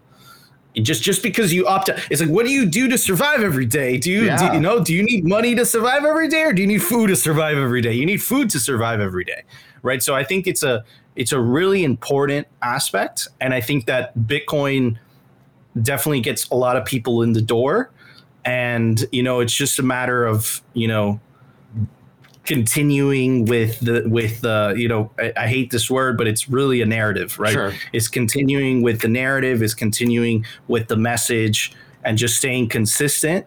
And you know whatever phil and i could do to help you know we help all you know bitcoiners from whatever. I think I think you know we we would love to do that. Yeah, I've got a friend of mine. He he he kind of he's not a mentor. He just kind of guides me a little bit, and he says, you, "Right now, you got to where you are with everything with the message, and now it's time to basically focus on the the Texas Beef Initiative and the decentralization of food." I can't go any further. I'm not going to go any further with the kind of the food intelligence. I know what they're doing. It's going to be out there for people to research on their own. Um, but I think hold on, yeah. Texas because I think you know, and this is something that Phil and I learned. Um, it, and because we've been create it's so crazy because once you get into the content creation you get into media creation you start to learn a lot of things right yeah. and one of the things that you learn very quickly is that people don't care unless you tell them things to care about so let, let me give you an example tucker carlson super famous conservative hosts right every night right and then you have you know the liberal side which is cnnbc you know, you have Rachel Maddow, right?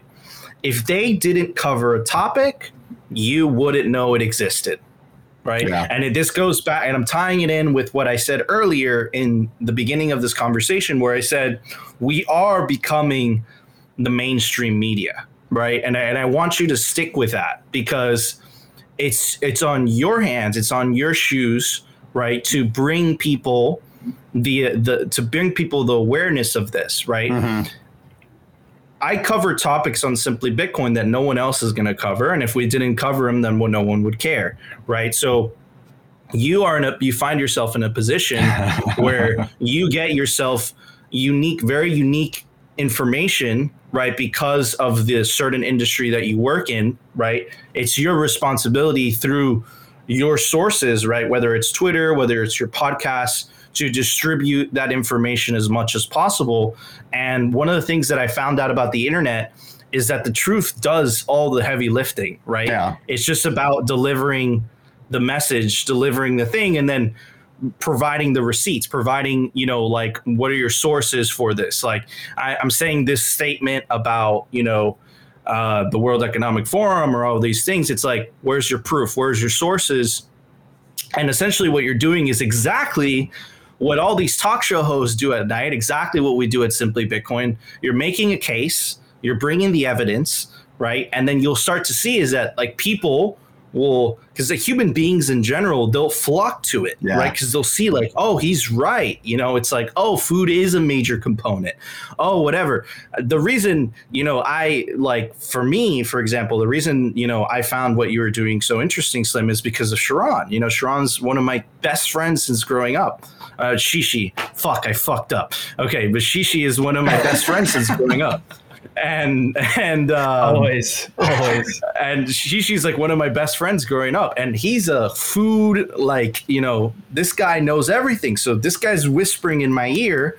So like when I see you know good things when it relates to food I'm like listen to that guy. That guy knows what he's talking about. But if it wasn't for Shishi then I don't think I would care as much. I, I don't think I would be like, oh, you know, yeah. it's a food thing. But yeah, I'm like yelling at Nick for the last like four years, like, bro, like I understand, like you, but like look how little, like, it, I'm just gonna say right now, like the amount of land that you have to work with is a is a, a tremendous uh like asset. You know what I mean? Mm-hmm. Obviously, but I mean, I was trying to look for a more like a descriptive word because I think it's like, a very good word. yeah, but it's like it's like even more than that you know what I mean? Because like when it supports like your life, like the problem I have with doing conferences is that I can't be like, hey, try this tomato, try this strawberry. How does it taste different than the one you had two weeks ago from the store? You know? Yeah. Where like I get somebody with me like over here and I'm like, try this tomato, and they're like, damn. And then and then uh they're like they like ask my girlfriend, oh, how'd you make that tomato sauce? It's like honestly, like, yeah, like 90% of it is the ingredient and 10% of it is her skill, which is very great, you know? So yeah, she tells them how to make it, but then she's like also like, hey, by the way, you might to get to this flavor, you might have to like do it yourself, you know? Yeah. And like um I think like that part of the I think people are also fucking have been bred to be lazy, you of know? Of course they are. And so there it seems like so far fetched that they could grow something. You know what I mean? Because they're like, dude, indoor plants, I'm having such a hard time. You know what I mean? Like, you know, you hear that all the time, like, you know, oh, like I don't have a green thumb. It's like, yeah, nobody has a fucking green thumb. They've just killed a million. They've they've done it wrong a million times, and the million and first time they got it. You know, it's like It's like with anything. Like the first time you picked up Bitcoin, you weren't like, "Oh, dude, of course, a decentralized peer-to-peer cash system for the world that we can uh, rely on to store our wealth in time because it's a time chain." Of course, like I got that for the first time I read the white paper. Of course, man. like obviously not. You know, like there takes a you know a bunch of you know time, you know, and a bunch of uh, proof of work to. Uh, and it usually comes in bunches. You're like, oh, now I'm learning about this topic. Now I'm learning about this topic. Now I'm reading about the history of money in Germany. Now I'm reading about what you know, whatever. Yeah. You know, but it's it's just uh it's a rabbit hole. I think that with the conference, it would be cool if you like brought a cow with you. Right. Yeah. I'm not even fucking joking No, about I've, it. Like, I've thought you about know? that already. Um, Like, come on stage with a cow because like people, you know, when the smartest people talk in the conference, nobody's fucking listening. yeah.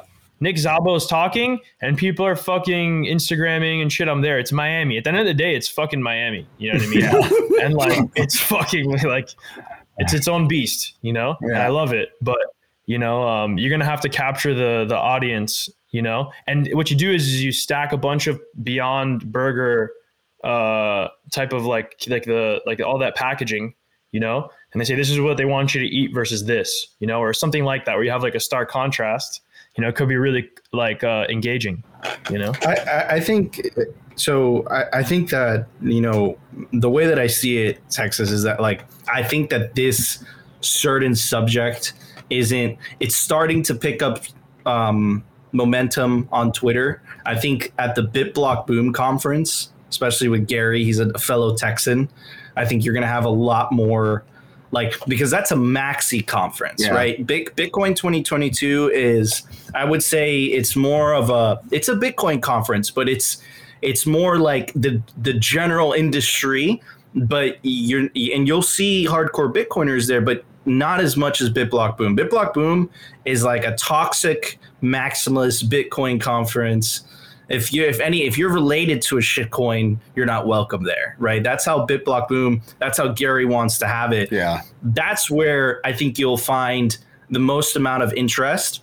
And because you're already in Texas in the first place, I think you'll have a lot of uh, a lot of a lot of people, you know, nibbling Oh, yeah. and uh, interested in in what you were doing.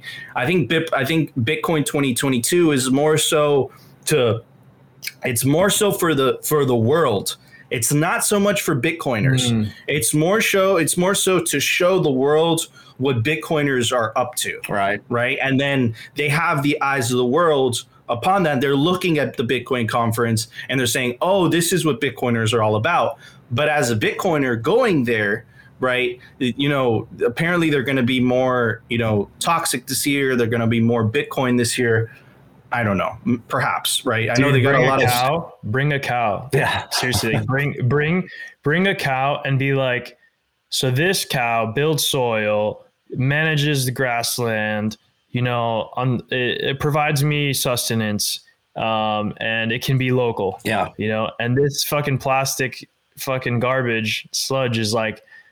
uh, basically all produced in a centralized location monoculture fucking supporting and stuff you know it's fucking crazy You it should just, go it to just, like, the, it's such a stark difference, man. Yeah, like, if you could really somehow is. have the visual, you could reach like so many fucking people. You know, it's you funny. should uh, go to you should go to the big uh, the crypto uh, the BitBlock Boom conference. I conference. think Texas I, I think we're Yeah. talking about. Uh, I think I got invited. I can't remember to tell you the truth. Sorry, but uh, yeah, I'm definitely definitely going to that. And uh, you bring you bring that up, Shishi, as far as the cow. My producer uh, that you know I've done the podcast with and everything, Justin, he he used a perfect term the other day. He said a cow is a land tool.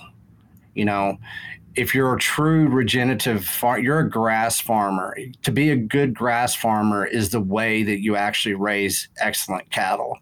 And so I, I like the word land tool. A cow is a land tool because it is. That's Yep. that's how you you regenerate the land. You use the cow to regenerate Yeah. the land.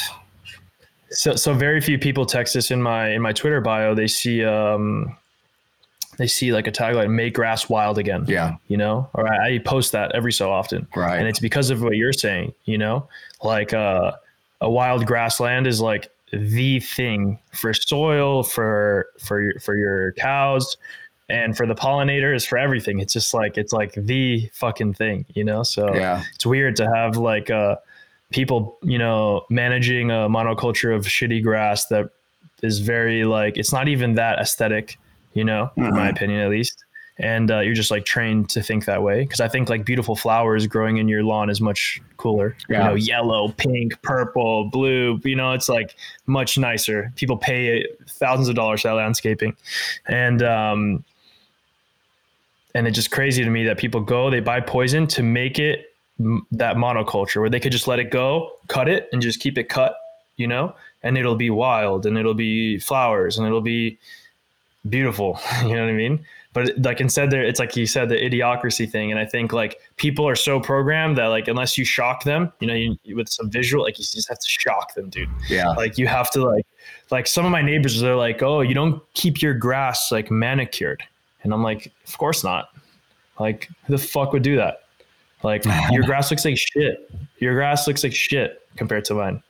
Like look how green this shit is, you know? And they're just like, yeah, but you know, man, you got to keep it neat. It's like, what the fuck? Well, it's society. the it's, yeah, it's the society we live in. That's for sure. And I'm like, all right, I'm gonna call my neighbor who has a bunch of goats and ducks. And I'm gonna have him bring them over for like a week and have the goats come and, you know, Yeah. I mean, clear it. you, you look at stuff that whenever we say grass farmer, I mean, you can, there's stuff, uh, you know, to be a good grass farmer, you know, you have plantain, you had red clover, you have chicory, you have pea, you have ryegrass, you have lucerne, you have beets, you have fescue, you have dandelion, you have uh, cockfoot, you have so many different varieties that basically the cow eats. Well, that's just pure freaking nutrition and you know that's where you just talked about the the monocropping your life basically. That's what most people do. That's how they look at everything. The manicuring of everything that we are is basically an epidemic at this point in time.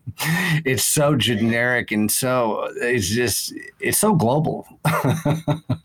It's so Dude, if- if globalist If someone gets just a little whiff of your natural smell, yeah you're you're a hippie that doesn't wear i deodorant. know you patchouli yeah It's like weird though. It's weird. It's when you start to think about where that comes from. It's like, no, we all have to be like bland. We all have to Yeah. be nothing. We all have to like hide our pheromones essentially Sure. until we get to know somebody, right? Like some of those things are very like uh, natural. yeah it you know? really is But it's like also weird. Like you're putting some paste up on there. You know, it's like it's very unnatural. I don't know. It's weird. You know, like there must. There's also something about like everything you put in your body, your water, your soap, your. You know, it's like you start going down the rabbit hole and you look at your soap. Like that goes on you every fucking day. Well. You know, if you're Nico once a week, but you know, messing around. But yeah, every fucking day, um, and you you just you just do it, and and like it's weird because like when you have your citadel how do you get rid of all that stuff like you should you're going to be doing that for yourself so you're going to have like a septic or you know or whatever you're doing and that's going into your land so like now you think differently because you're like oh wait like this is like going into like i have to dispose of this shit you know Mhm. yeah and uh, that that whole rabbit hole that you go through with everything in your life is like uh I don't know how like it's like Bitcoin. If you could do it in Bitcoin 22, you'll reach so many fucking people, dude. Yeah. like for sure. Yeah. they'll reach some, but you have to shock them.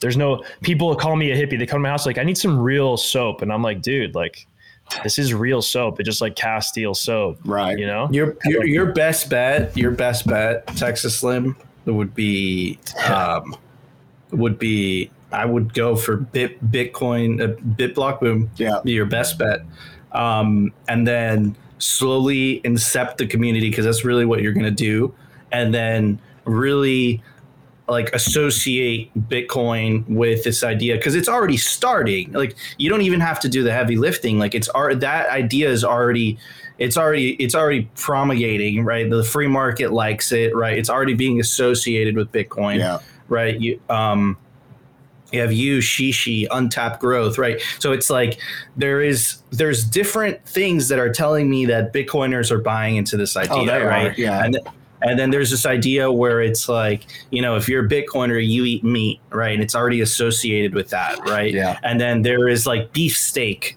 for example, or uh, beef, yeah, beef slice or something that they that they did it mm, they did in Miami last year. I couldn't go, but you know I heard it was like, it was an awesome event. But the point is is that it's already associated there. Now your job is to try to essentially incept people and like associate what you're doing, which is like uh, land sovereignty, food sovereignty, and associate that with Bitcoin, the Bitcoin brand. Yeah. You know, and that that's just like, and the way you do that is just like repetition, repetition, repetition, repetition, repetition, repetition, just like doing it every single day. And then just, uh, you know, look at it from this way, right? Human beings, and this helped me so much when we were starting out, which is human beings, like the way they, they learn about subject matter is through stories right? So essentially when you know you're trying to create a narrative on why people should care what you really should be doing is you should be creating a story. Because if you create a story people have uh, they mentally associate with that story right? It's like i bring up the great reset. Your imagination is like filling in all the blanks right? It's just that that simple statement great reset and your brain's already like, okay, Klaus Schwab, globalist, Davos, like it's already filling that in, and then the you know. It, all, everything that you've learned about it, but all the empty associations, how do you connect that? Right? You tell yourself a story, right? You tell yourself stories. So essentially, what I'm trying to say is like, just tell people a story that uh, on why they should care. Oh, yeah. Right. And that's how you get people to care and then you just repeat it day in day out day in day out and they start caring Yeah. from our experience Yeah, and, and basically, whenever I said, you know, I'm gonna get out of food intelligence in the way that I'm doing it, what I'm doing is I'm recruiting people to do a lot of the the some of the the deep uh, research that I've been doing, and I'll I'll carry that into the Texas Beef Initiative and be part of the intelligence of the Texas Beef Initiative. I'm, I'm definitely not going away from the narrative that I've created. That's the only reason I'm getting people's attention. But you know, with like Phil, I mean, I want Phil to just abuse that little sister, littlesis.org website.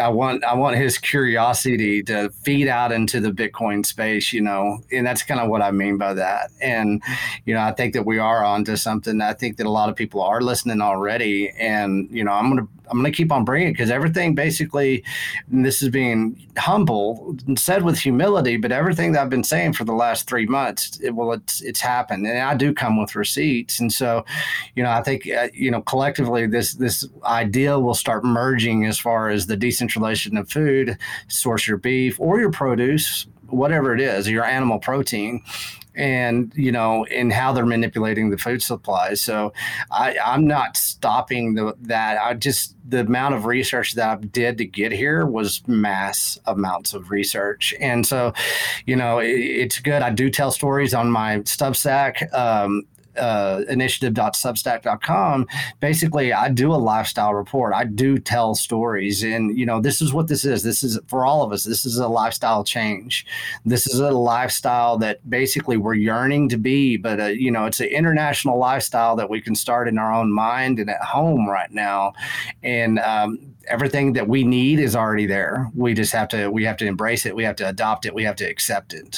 You know acceptance is the key in anything we do in life. So you know, I think we're in a good place. Like you said, there's some dark times ahead, but you know, I'm happy for them. Bring them on because this is far. We're going to bring in a kind of a romance to all of this. We're going to be poetic about it.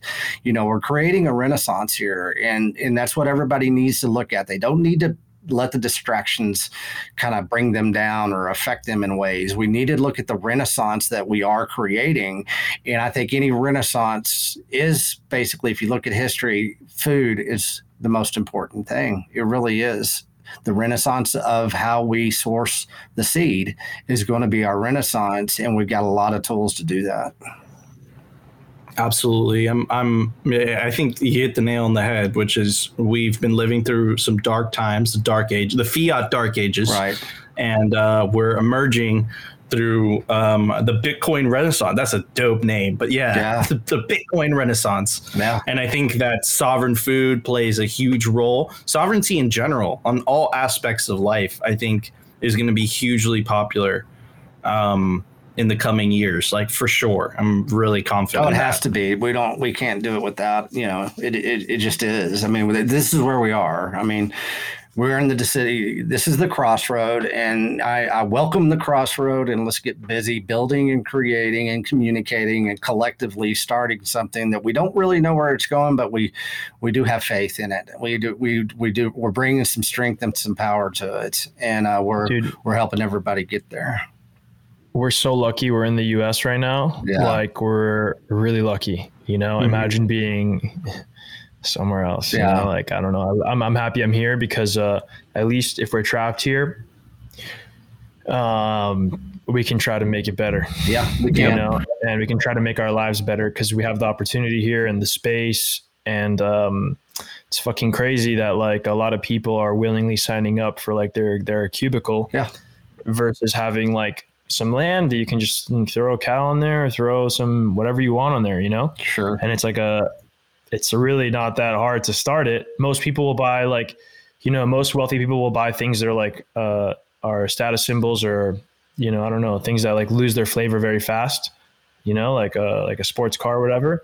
But with like a similar amount of money that they spend on all that garbage, they could buy like some amazing land. So like all you have to do is convince someone that he should probably pay for it. Doesn't even have to do any of the work, right? Yeah. And so like um, I mean, in terms of in terms of that, I think it's like uh it's I, I, talk to people and they're like, oh, like I like what you're doing, but I could never do that type of like uh thought, which is fine. Just make enough money where you can support or like don't tie convenience into it and all that stuff, you know. But um I wonder where where where people are gonna go with that because like even if you have no intention of like doing it yourself, like you don't you don't buy a house, for example, with an intention of doing all your own landscaping, do you? Does everybody do that? Or do they hire like a landscaper, you know? Or do they hire like, you know, there's a bunch of shit that you hire around your house. So it's like, it could be very similar to that. I think that like it just requires people who want to like go and do that and like gain expertise in that. But that's the consequences of like uh, having like less than 1% of the population involved in agriculture, you know? Yeah. At all. You know, you have this weird thing where everyone is just like, no idea where to even start. They go, oh, but where do I start? You know? It's like I don't know, dude. Try. Well, like I say, start at the source of the seed. That's what we have to do. Yeah. Um, well, guys, I, I'm guess what? My son is here. We uh, we went traipsing around Texas yesterday, about a thousand miles, and talked to three ranchers yesterday. And we're gonna we're gonna go do some stuff all this week. Um, I want to do this again. I think this is going to be a good ongoing discussion, um, and I want to. Uh, let each one of you kind of spill out whatever you want to say to the world right now or the small crowd that we have out there listening to us maybe but uh, phil why don't you lead us off and then i'll close us out after this. Don't be afraid to be curious right? Don't be afraid to ask questions. And you know what? It doesn't matter what everyone else is doing. If you feel something in your gut and you've done you've done the research go forward with it don't be afraid right? So many people so many people lose out on the good they could have had because of fear.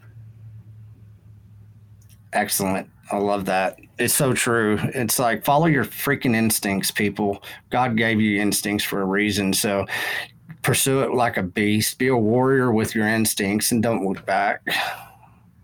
What about you nico yeah, um, we're we're living through some dark times right now. Um, people are not dark and difficult times. Th- that being said, people are. You're gonna remember what you did, and people are gonna remember what you did during these difficult, trying times. So, the choice that you have is: Are you gonna stand by what is easy, what the collective is doing? Or are you gonna stand by what is right? And if you're going to stand by what is right, you also have to prepare to take all the flack that comes with that. But at the end of the, you know, at the end of this difficult period, you know, people are going to remember where you stood um, when the collective psychosis, you know, because that's really what I call this, right? Just the fear and all these hidden variables. But yeah, I, I think that's, you know, the message that I have to tell everybody is, you know stand by what is right and everyone knows what is right and what is wrong right so stand by what is right even if it's difficult short term but long term you're going to be very proud of that decision i think i love that i love that Shishi What do you got? Um, Nico hit it spot on. People are going to remember what you stood for, um, especially in these times. And uh, we're in a battle of consent. Um, that's the battle we're fighting. We didn't realize how long, you know, that word was being attacked. You know, including the word science. You know, there all these words that we put meaning towards are definitely being devalued in one way or another. Um, but yeah, we're in the era of consent, and if you're against my own bodily autonomy and consent, you are my sworn enemy because you are trying to coerce me. And there's never been a point in history where the people trying to co- coerce the other people were the good guys. So mm-hmm. no one ever trying to coerce somebody else was ever the good guy in history. Mm-hmm. And um, I don't give a fuck what you do, but don't tread on me, you know? Yeah, and that's, I mean, every one of you just nailed it on the head. The way I like to look at it, what we're learning, especially in the Bitcoin space and with the Bitcoin protocol that's coming to our mindset, is it's teaching us ownership. You know, what is true ownership?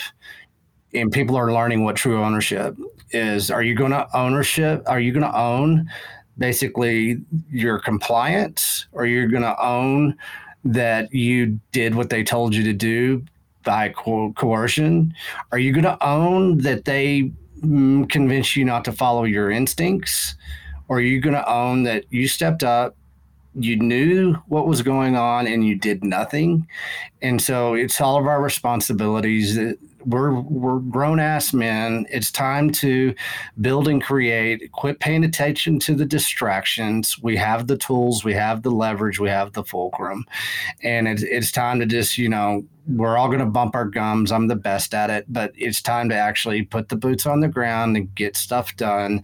And we know their agenda. We know the uh, the roadmap that they've painted for us very easily looking at it right now that it's not it's not hard to see so let's uh let's all work together let's do these chats again guys and uh let's stay on top of this and and phil i'm i'm gonna give you a chore please please uh bring something from the littlesis.org. I want to start sharing that to everybody where it's something that people really want to start paying attention to and leveraging for for information and intelligence. I'm excited, man. Don't worry. I'm definitely going to start using it. Okay, great. Thank you. Let's see where what conversation it leads to, right? They're, they're turning the frogs gay. That's where it's going to lead yeah, to. Exactly. There we go. All right, guys. You guys have a great holiday. We're going to talk to you soon. Uh, this will come out in a couple days and blah, blah, blah. Love uh, meeting you guys. Uh, this is going to be fun, and I'm honored. Appreciate you. Thank you. Peace. Thank you so much.